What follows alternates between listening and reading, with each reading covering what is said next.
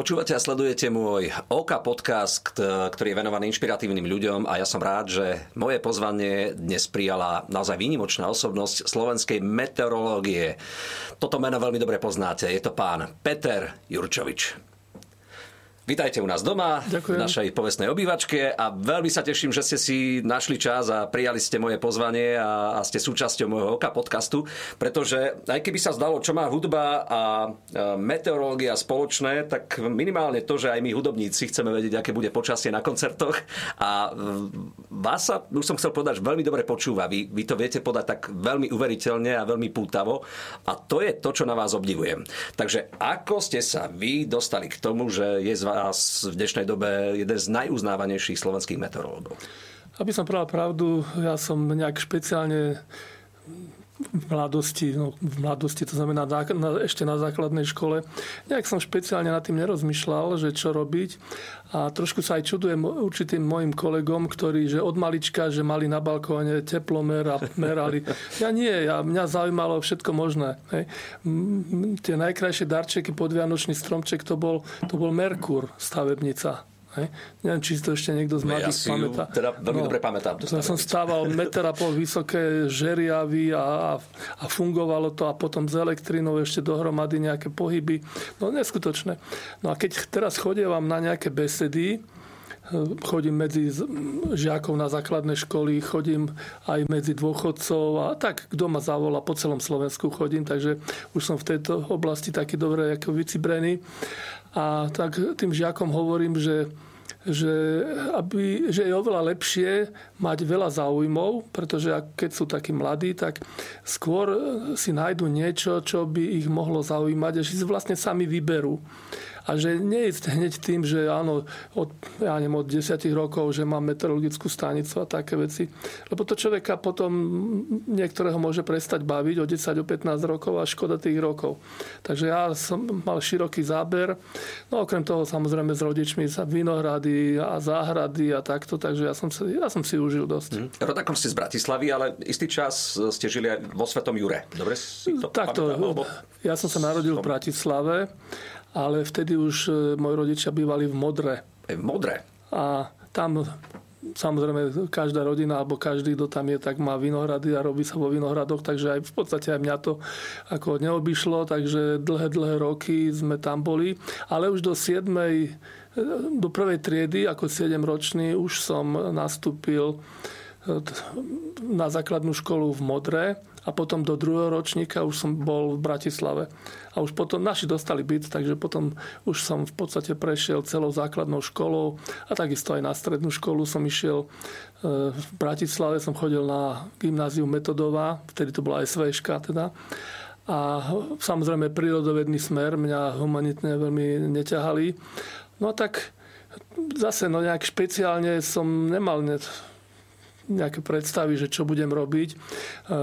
Bavila ma fyzika, chémia ma veľmi nebavila, matematika sa mi zdala taká príliš suchá, tak tá fyzika ma bavila. Hej. Takže keď som skončil, zmaturoval, tak kam ísť na vysokú školu. No v každom prvý, prvé, čo som vedel, že nechcem ísť na techniku, nechcem byť inžinier, ale chcem ísť na univerzitu, univerzitné vzdelanie. No a tak, keďže ma bavila v podstate fyzika, no tak som išiel na prírodné vedy. A tam jednoduché to bolo aj z toho dôvodu, že sme to mali bez primačiek vtedy ešte. A zase prvé dva roky kompletná fyzika, matematika, všetko, všetky odbory. Tak síce bez primačiek, ale veľké si to potom asi po tom prvom, druhom ročníku. Či nebolo tam to tak... určite, určite vedeli si vybrať z tých ľudí, ktorí tam sa hlásili. No a tak po druhom ročníku sa bolo treba rozhodnúť, že čo ďalej, akú špecializáciu si vybrať. Takže mňa veľmi bavili už prvé, tá výpočtová technika, ale vtedy to boli len také prvé jednoduché počítače, ešte kde nič také malé, detské, ako dnes by sme povedali, že detské, s ktorými sa začínalo, takže aj takýto som si zohnal. A, no ale potom... Treba povedať, že v tých časoch to bolo všetko len tak, ako, ako si v plienkach, že nemalo to nejakú veľkú úroveň, zatiaľ veľmi jednoduché, takže ma, to mi vadilo na tom, že je to také, také slabé, a tak potom čo si vybrať. No tak mi bolo jasné, že asi to zostane na tej fyzike v tom zmysle, že som si vybral všetky, napísal všetky jednotlivé špecializácie a čo si z toho vybrať. No tak mi nejako vyšla tam meteorológia a ostalo to pri nej. No, takže... A dobre ste urobili, pretože je to podľa môjho názoru veľmi, veľmi pútavá oblasť venovať sa práve meteorológii. Počúvam v poslednej dobe dosť také kuvičie hlasy, že tá naša klíma sa, sa výrazným spôsobom mení. Aký je váš názor na globálne otepľovanie, keď to poviem tak trošku... Tak klíma, klíma sa mení, ale klíma sa tu mení počas celej, celej existencie Zemegule. Hej. Vôbec všetky národy, ktoré na tejto Zemeguli vznikali, tak všetky boli v podstate určitým spôsobom ovplyvnené zmenou klímy. Hej. Zanikali jednotlivé, jednotlivé národy. Hej. Veľmi to súviselo s počasím. Hej. Aj Rímska ríša tiež prišla obdobie veľmi studené. Aj to spôsobilo. A tak to sa môže potom aplikovať treba aj na Inkov, Aztekov a taký. Všade za všetkým je niekde nejaké to počasie. No, takže v tomto zmysle môžeme povedať, že asi aj v súčasnosti je to takto. Stačí povedať napríklad z posledných období, čo je posledných dvetisíc rokov. Kedysi okolo roku tisíc Grónsko bola zelená krajina. Už ten názov Grónland je zelená krajina. Hej. Vtedy tam asi bolo normálne ako schopné prostredie života, nielen pre ľudí, ale teda pre prírodu. No a prešlo dvesto rokov a prišla doba ľadov a prišli ľadovce, sa začali sťahovať aj smerom do Európy a, no a dvesto rokov to bolo len. Hej. Potom tam prišla tá malá doba ľadová až tak pomaly do začiatku devätnásteho storočia. No a teraz, teraz sme v období, keď sa zase otepluje. Hej. Čiže jednoznačne všetko zvrhávať len na to, že ako si znečistujeme prostredie, podľa mňa nie je správne. No, že väčšinou ešte stále má návrh príroda, čo sa tu deje. Hej. My darmo budeme, ja neviem, celý rok e, menej znečisťovať ovzdušie, treba s automobilovou dopravou a potom príde jedna sopka a vychrli toľko, čo sme tu tri alebo štyri roky sa snažili znížiť a, a, no, a tá sopka môže vybuchnúť už zajtra. Hej. Hoci kde. No, aj keď teraz je doba, že skôr to tak závaňa, alebo ten smer ide smerom k tým zemetraseniam, veď už máme v krátkej dobe tretie veľké zemetrasenie tu. A zase to súvisí so zemegulou a zase to súvisí aj s tým, čo sa tu deje. A to sú také veci, že človek úplne musí žasnúť nad tým, že ako sa to všetko mení a o čom všetkom sa dá hovoriť. No, veď... Čo sa týka teda presnosti aj, aj v rámci predpovede počasia, celé to monitorované pravdepodobne družice, satelitné zariadenia, alebo ako formou sa človek dopátra k tomu, že presne vieme určiť s pravdepodobnosťou na naozaj stotinky percent, aké to počasie bude? No, všetko to začalo v období ešte starej Rímskej ríše a starých Grékov, keď ešte to neboli pranostiky, ktoré vznikali, ale už to boli také, také nápisy na rôznych kamenných tabuliach a tam bolo napísané, že keď vtedy a vtedy nejako sa vyvíja počasie, že potom čo asi sa dá očakávať. Už vtedy to bolo. No, potom tie pranostiky v podstate prišli až v období ja neviem, tisíc, od tisíc do tisíc sedemsto. Hej. Vznikali v jednotlivých krajinách a až potom, keď sa začali objavovať prvé meteorologické prístroje, treba teplomer, hej, a tlakomer a a vlhkomer a tak. A, a všetko toto odrazu sa začalo vo veľkom využívať a začali vznikať aj teda prvé predpovede, ale také jednoduché na úrovni tých pranostík. A až potom, keď zase pokročila doba, lebo je zaujímavé, že každý vedecký objav, ktorý výrazne posunul ľudstvo dopredu, sa v meteorológii krásne využilo. Hej? Napríklad e, vynález telefónu. Hej? No, čo má napríklad telefón spoločné z... No, napríklad to, že keď, sa, keď už boli prvé meteorologické prístroje, tak každý v každom meste alebo každé veľké mesto široko, ďaleko od seba si začali pozorovať, merať tieto údaje A, a teraz čo s tým? Bolo potrebné, aby sa tie údaje sústredili niekde a aby sa dalo zistiť, aké počasie treba v nejakej krajine. No a to ako? No tak spočiatku to mohli zabezpečiť len nejakí poslovia, že dostal súbor údajov a mali z jedného mesta odniesť do druhého, kde je nejaké to centrum, kde sa to stretávalo z viacerých miest. A mohol to len človek, ktorý to tam išiel, ja neviem, peší. Potom sa začali používať poštové holuby. Hej.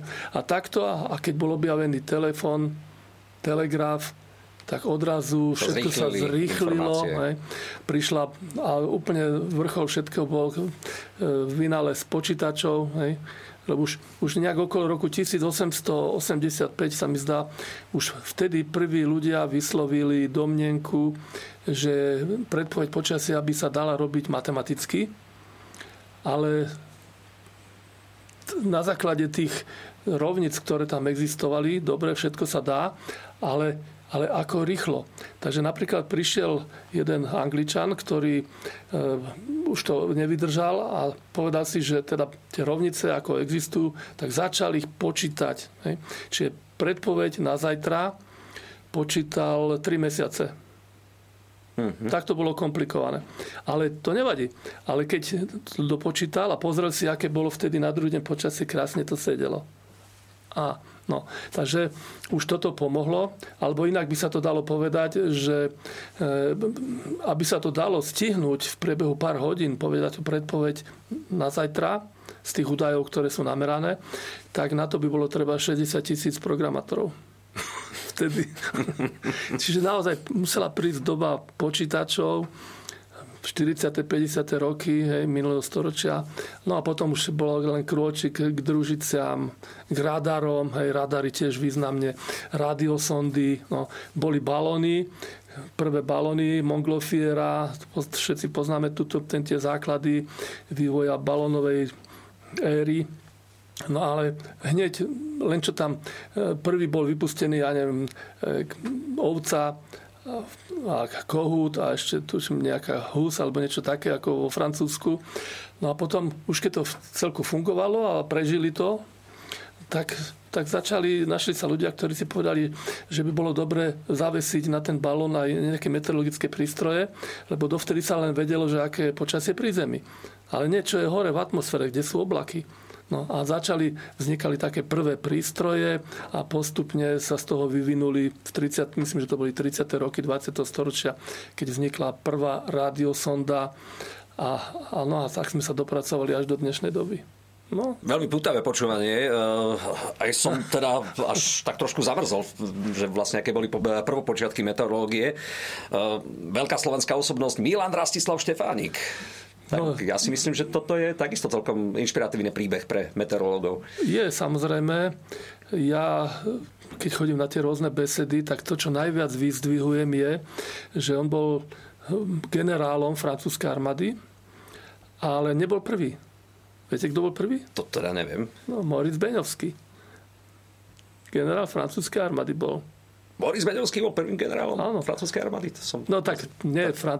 prvý no, generál francúzskej armády, ale prvý, prvý Slovák, Slovák ako generál. Áno, no. rozumiem. Áno, a tak som hneď druhý teda Štefánik. Samozrejme zase mal veľké znalosti už o lietaní, lebo to už bola iná doba ako za Beňovského. Ale to, čo je také najdôležitejšie, tak mňa osobne veľmi fascinuje, že na tejto strane, pri tej vojne, na jednej strane o meteorológiu a všetko, čo sa týkalo lietania, delostrelectva, to všetko súvisí s počasím, tak to mal na starosti Štefánik. Na druhej strane, to znamená, v prvom rade musím hovoriť o Hurbanovskom observatóriu, Mikuláš Konkoly-Thege, významná osobnosť, tiež výrazne naštudoval si, čo sa dalo, chodil po všetkých možných univerzitách a v Hurbanove, vtedy to bola Stará Ďala, tak tam vybudoval veľké observatórium, jednak astronomické, jednak meteorologické a po ňom on, on postúpil ďalej až na funkciu riaditeľa vôbec Uhorského meteorologického celého inštitútu a na jeho voľné miesto prišiel Juraj Marcela, sa volal. A to myslím, že on sa narodil v Bratislave ale čo je dôležité je, že on vlastne mal na starosti zase meteorológiu na tejto druhej strane frontu. Mm-hmm. Čiže dvaja Slováci mali na starosti kompletnú meteorológiu počas tej vojny. No neskutočné, ako tak človek. A čomu to vlastne vy pripisujete, že práve na Slovensku je tá meteorológia povedzme na takej vysokej, alebo dovolí si povedať, že celkom slušnej úrovni, alebo to vidíte nejak inak v porovnaní s Európou, so svetom? No tak samozrejme, že nemáme na to, už len kvôli tomu, že Slovensko je celkom malá krajina, tak nemáme také obrovské financie, aby sme dokázali vybudovať veľké prognostické centrum a ani nemá význam, aby sme ho tu my vybudovali, pretože to centrum má tie najvýkonnejšie počítače na svete, môžeme povedať. No, alebo aspoň druhé najvýkonnejšie. Keď v Amerike začali počítače vo veľkom, tak postavili a prvý počítač, taký naozaj výkonný, kto dostal? No Pentagon, americká armáda. A druhý? Meteorológovia. Mm-hmm. Lebo je to tak komplikovaná záležitosť, to predpovedanie počasia. A keď sa to má stihnúť rýchlo, a to obrovské množstvo údajov, keď si predstavíme, však atmosféra siaha, to počasie sa deje do výšky, tak dajme tomu desať až dvanásť kilometrov, ozonová diera je dvadsať až dvadsaťpäť, ozonová vrstva, takže aj to by sa dalo ešte zahrnúť do toho. Takže a môžeme povedať, že každých, ja neviem, päťdesiat metrov už máme iné počasie. A keď, keď, si, keď začali takto vznikať e, tieto predpovede, tak e, bolo treba zjednodušiť už pri tých radiosondách, alebo aj ako išiel celý vývoj, bolo potrebné to zjednodušiť, pretože neboli sme, ako ľudstvo nie je schopné do detailu, ja neviem, každých päťdesiat metrov, hej, si predstavím okolo Zemegule a ešte do výšky, dajme tomu desať kilometrov, urobiť toľko týchto údajov dostať do počítača, aby to tie počítače stihli a zvládli v krátkom dobe vypočítať. To nejde. Mm-hmm. Takže začiatky boli také, že sa teda povedalo, že dobre, tak budeme brať ako bod nejakú bod, bodom bude kocka o hrane, ja neviem, päťdesiat kilometrov. No je jasné, že od Bratislavy po Trnavu to počasie veľmi pestré, keď to zoberieme tých päťdesiat kilometrov. Ale niekde sa muselo začať. No. A potom, keď už šli výkonnejšie a výkonnejšie počítače, tak už potom už to nemuselo byť päťdesiat, už to bolo aj desať kilometrov, potom už bolo aj jeden kilometr, tak jak vstúpala kvalita tých počítačov a pamäť a rýchlosti poč- výpočtov. No a takto sme sa dopracovali až do súčasnosti, že už to môže mať rozmery aj, ja neviem, sto metrov. Ne? A to sú to, taký počítač v podstate už neráta len územie nejakého jedného štátu, ale tu už sa, a hlavne keď sa robia predpovede na niekoľko dní dopredu, tak už musíme rátať s tým, že musíme brať do úvahy údaje minimálne z celej Európy, minimálne z celej severnej pologule. A to už, to už je obrovské množstvo údajov. Tie počítače, ktoré sa dnes používajú a ktoré, dá sa povedať, že, že pravdepodobne idú nepretržite. Len vypočítajú jednotlivé parametre pre čo viem, Európu, vypočítajú to a na šesť hodín dopredu, dajme tomu, a ale už môžu začať počítať na dvanásť hodín dopredu, už na, na dvadsaťštyri hodín. Skrátka tie počítače, ja neviem, má taký dojem, že tak po desiatich rokoch idú do šrotu a musia nastúpiť nové. Sú úplne zničené. Hej? Laicky povedané, dymi sa z nich. No. Čo sa týka teda počasia, podľa vás sú ľudia šťastnejší na južnej alebo na severnej pologuli? Ak to teda v počasie má nejaký vplyv na, na kvalitu života a povedzme na nejakú takú spokojnosť našu, našu v rámci prežívania. Čo človeku viacej sedí? Teplo alebo chlad? Takto by som to ani nevidel. Jednoducho, keď prvé, čo je dôležité, je, že počasie, ktoré sa deje na južnej pologuli, tak sa nedie, nie že nedieje sa na severnej, ale jednoducho nedochádza k výmene vzduchu medzi južnou a severnou pologulou. Južná pologula si žije svoj život, severná pologula svoj život. Severná pologula má podstatne viac pevniny a horstva a lesy a toto všetko, preto sa hovorí o tzv. Boreálnej klíme, kdežto južná pologula má viac oceánov. A včítanie je tam tá Antarktída, ktorá výrazným spôsobom tiež ho vplyvňuje. No. A podľa toho sú a treba v tých oceánoch morské prúdy a medzi morskými prúdmi v oceánoch a vzdušnými prúdmi v atmosfére sú veľmi úzke vzťahy. To všetko navzájom spolupracuje a, alebo sa teda nespolupracuje v tom význame, že rovník je hranica, ktorá to oddeluje. To, čo máme vzduch, čo sa pohybuje na severné pologuli, tak tento vzduch neprejde na južnú pologulu. Keď ide nejaký poveternostný front alebo ide nejaká tlaková niž, tak ona, keď je na severné pologuli, tak tu aj zostane. Ona nepôjde na južnú pologulu. Mm-hmm. To je také ako prvé také zvláštne. A potom aký, akým spôsobom sa dejú pohyby. Keď si predstavíme, že že keby, bola atmos- keby sa atmosféra nekrútila, teda zemegula by sa nekrútila, tak je samozrejme najviac slnko svietia najteplejšie nad rovníkom. Takže tam stúpa veľmi teplý vzduch do výšky orientačne desať kilometrov a potom už tie prúdy sú slabšie, až nakoniec už to nestúpa hore a musí sa ten vzduch na buď k severnému alebo k južnému pólu začína prenikať týmto smerom až a stále chladnejší, takže vlastne nad polom už to dopadá až k zemskému povrchu. A zase od, od toho pólu to ide k rovníku a postupne sa to otepluje najviac nad, nad, nad tým rovníkom a zase to ide hore. Takže keď si predstavíme, že to vlastne takto krásne, každá pologula si žije ten svoj život. Hej? Čiže to, čo je nad rovníkom z južnej strany, tak ide to nad rovník a ide to k južnému pólu. A to, čo je zase na našej strane, ide nad rovníkom do výšky tých desať kilometrov, potom to ide k pólu a zase. Ale teraz komplikácie nastanú, keď si povieme teda, ale zemegula sa točí. Hej? Mhm. Čiže už to, ne, už to nefunguje tak, že pôjdeme do výšky aj tých desať kilometrov k, k pólom a zase až takto, ako taký prstenec okolo celej zemegule, ale musíme zobrať do úvahy, že sa zem krúti a v tom prípade práve tá rýchlosť otáčania spôsobuje, že dobre, ten vzduch sa dostane nad rovníkom do výšky, dajme tomu tých desať kilometrov a ide k pólu, ale medzi tým sa to stáča. Takže nie nad rovníkom ten vzduch padá k zemi, ale už na tridsiatom stupni. Na jednej aj na druhej strane. Mm-hmm. A tam zase, keď to dojde k zemi, tak časť ide k rovníku, ale časť ide k pólu. A zase približne na šesťdesiatom stupni tam zase už sa natoľko zohreje, že stúpa a zase časť ide dolu až k pólom a zase a časť ide na druhú stranu. A takže tu vlastne nemáme, nemáme takú, taký prstenec od rovníka k pólom a takto, ale máme tri. Hej? Od rovníka k tridsiatemu stupňu, od tridsiateho po šesťdesiaty a ten tridsiaty sa nazýva tzv. Hadleyho bunka, potom je Ferrelova bunka a potom je Hadleyho, Hadleyho alebo Hadleyova bunka, tá polárna. A toto, to, toto samé takto funguje okolo celej zemegule.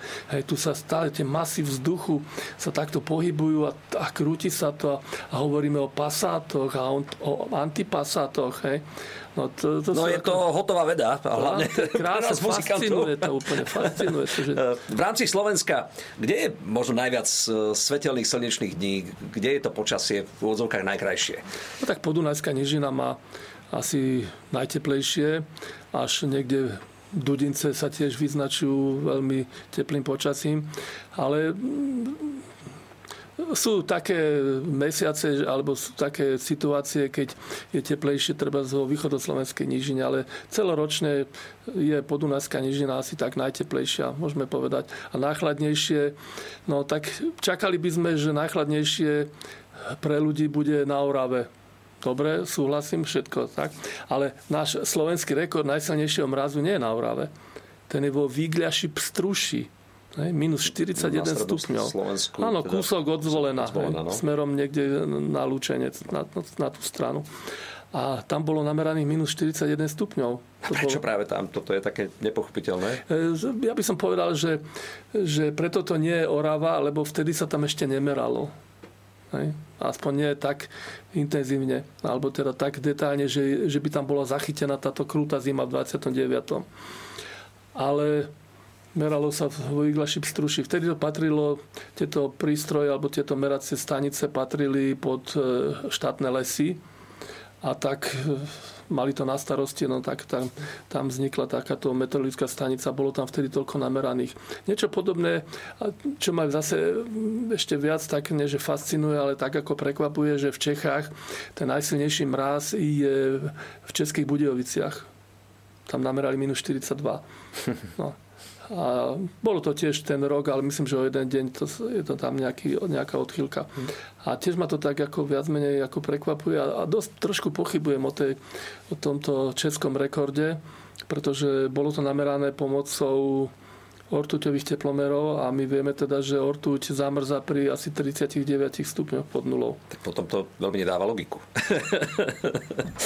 No veď práve. No, ale Pán tak... Jurčovič, čo mňa teda ako folkloristu, kovaného muzikanta teda zaujíma, to sú tie naše slovenské pranostiky a príslovia, ktoré sú takisto súčasťou aj našich mnohých ľudových piesní. Sú pre vás vôbec inšpiráciou tie slovenské pranostiky? Tak, čo je s tým spojené vlastne? Či, či to má nejakú vôbec výpovednú? Máme, máme mnoho meteorológov, ktorí to zaznávajú, že čo to tu ja straším s nejakými pranostikami a podobne.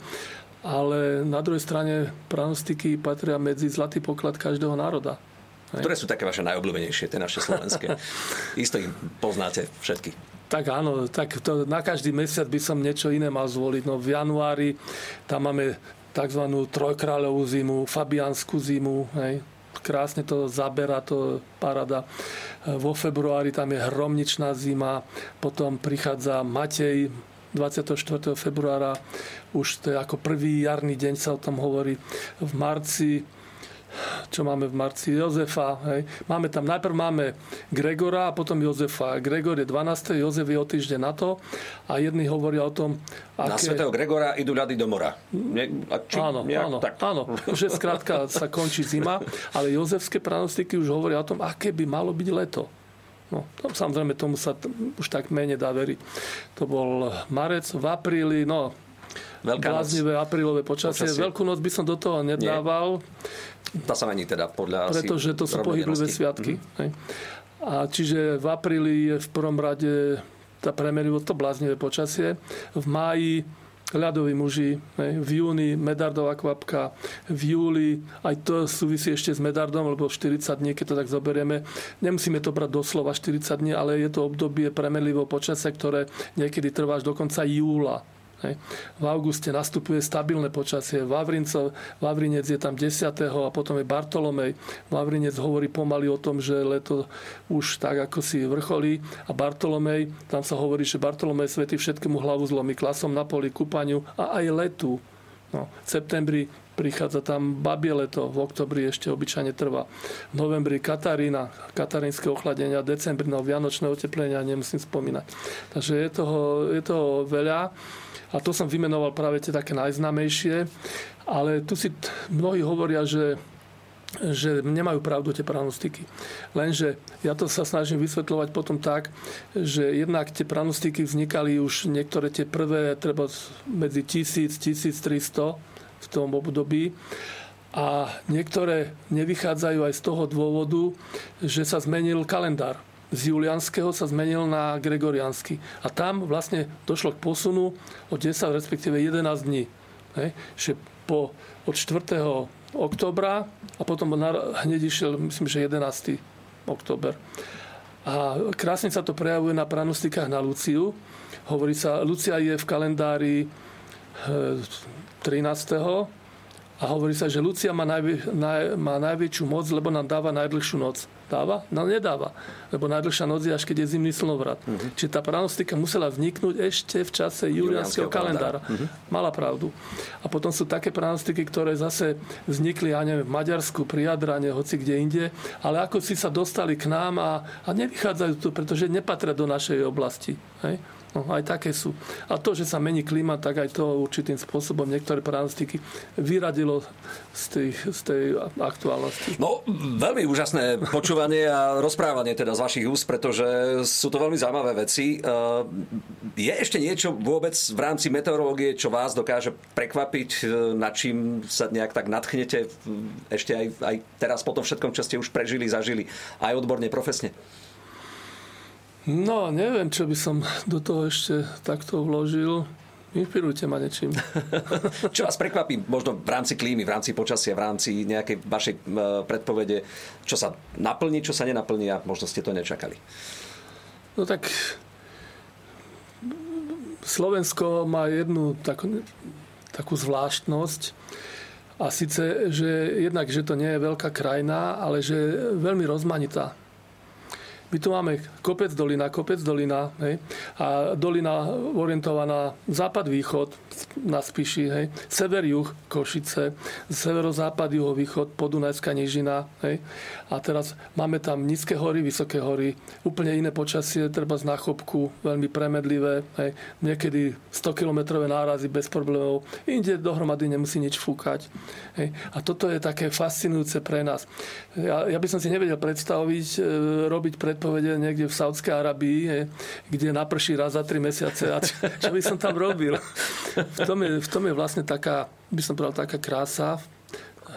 Ale dobrý meteorológ, to zase to chce minimálne desať rokov praxe. To zase človek vidie zo školy, to ešte neznamená, že už je meteorológ. Hej. Zákony ovláda, hej. Dajme tomu nejaké rekordy, aj toto... To, to, že čo, čo znamená asi tá medardová kvapka, ako, sa, ako to treba meteorologicky chápať. Ale na to, aby dobre predpovedal počasie, minimálne desať rokov praxe, minimálne.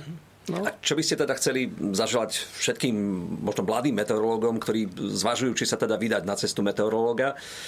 Také nejaké vaše životné krédo, čo vás teda naplňalo v živote a čo by ste im chceli teda odkázať prostredníctvom tohto podcastu?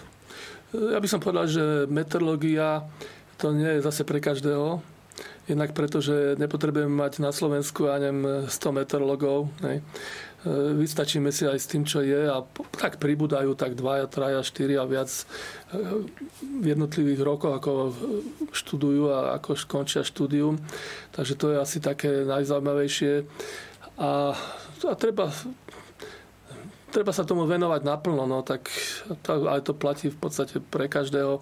Koho niečo, niečo baví, tak ho to bude baviť celý život a, a nebudem cítiť nikdy tú únavu, keď tak zoberiem. Ne? Čiže meteorológ, ja som sedemnásť rokov robil denné nočné, ne? V rámci meteorologického ústavu. Aj v noci je počasie, aj v noci treba robiť predpovede počasia. Takže v tomto ja stále žijem a, a, a keď do toho ešte vložím...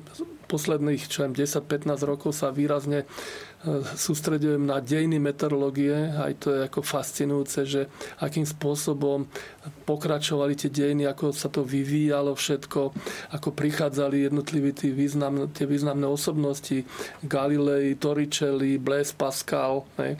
Takže ako, ako objavovali všetko, čo sa deje v atmosfére. Hej? Boli takí, ktorí na pozvanie ruského cára išli na Sibír a prechádzali po Sibíri krížom krážom a všade merali a sledovali to počasie. Takže toto, toto si myslím, že je také fascinujúce.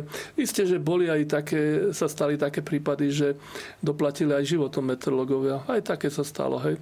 Keď to zoberieme hneď, keď sa vypúšťali balóny a prvý eh, takíto letci na balónoch, tak sa dostali do veľkej výšky, jednak riedky vzduch, jednak e, veľmi chladno, mrazivo, tak boli tam aj obete v tomto význame. He. Alebo objavovanie Antarktidy, Grónska, alebo na Sibír a všade. Tiež tam mnohí doplatili aj životom na to, ale tak ale to je tá zanietenosť k svojmu tomuto oboru, tak to ma fascinuje nielen v meteorológii, ale aj, aj v iných oboroch, že keď to človek tak naplno prežíva. No a moja posledná otázka je otázka od mnohých slovenských promotérov, ktorí, ktorí organizujú koncerty. Kedy je najlepšie organizovať koncerty z hľadiska počasia na Slovensku tak, aby nás neprekvapili krúpy, dážď a chladné počasie? Nedá sa to povedať celoročne, to by som musel na každý mesiac. Hej. Keď zoberme to január, keby niekto chcel v januári robiť takýto koncert, tak poviem, dobre, dá sa. Január je mesiac, kedy býva mnoho, mnoho dní, býva tlaková výš, slnečno, ale chladno. Chladno, mrazivo, hej. Ale môžu sa, môže sa stať, že príde do toho teplý vzduch, sadne hmla, vytvorí sa inverzia a je to všetko v keli, jak sa hovorí. Vo februári Február je veľmi zlý mesiac, tam by som to najmenej odporúčal, pretože končí sa zimná cirkulácia v atmosfére a nastupuje letná a tá zmena je veľmi doprevádzaná veľmi častými výraznými zmenami v počasí. Hej. Takže február je najhorší. No, v marci, tak niekedy, alebo v posledných rokoch sa spomína aj tzv. Marcová zima, že ešte tam môžu byť aj kruté mrazy. A to, ale tam je to tak individuálne, no až tak veľmi to asi nie je príjemné. V apríli, no bláznivý apríl, takže dá sa organizovať, ale zase robiť predpoveď na to viac ako na, ja neviem, päť dní by som ani, ani veľmi neodporúčal, aj keď predpovede oficiálne kvalitne sa robia na desať dní dopredu. Hej, to už technika tak pokročila. V máji V máji, no tak v máji záleží na tom, aké bolo počasie v marci a v apríli, pretože keď je veľmi studený apríl, tak potom v máji už by sa ľadoví muži nemuseli tak prejaviť. Ak je teplý apríl, alebo v marci, že je málo snehu, že taká suchá jar vychádza, tak vtedy by som sa hlavne obával, že keď sa veľmi prehreje v marci a v apríli, treba v Európe, povrch zeme a ten vzduch začína stúpať do veľkých výšok, tak na ten uvoľnený priestor musí prísť vzduch iný. No studený, ťažký vzduch. A to je ten vpad toho vzduchu, ktorý hovoríme ako ľadový mužok. No v júni niečo podobné, ale pri iných teplotách, preto hovoríme o medardovej kvapke. Pritom medardová kvapka prináša väčšie ochladenie ako ľadoví muži v máji. Ale už to je o nejaký schod vyššie. Uh-huh. Hej? To znamená, že v máji už, už tam, v júni respektíve, už tam nemáme tie mrazy, ale to ochladenie je väčšie ako, ako v to, počas ľadových mužov. No a v júli, najteplejší no, mesiac, to sú také ale v júli je tam ešte stále tá medardová kvapka, takže najlepší mesiac aj na dovolenky a na všetko je august. No. Alebo potom si počkať na druhú polovicu septembra, keď obyčajne do konca septembra nastupuje babie leto. No, tak minimálne do polovice októbra, niekedy aj do konca októbra. Takže to sú, čiže ten stred augusta a prvá polovica októbra sú asi tie najlepšie. No. No tak verím, že nás v tejto chvíli počúvali pozorne promotéri koncertov.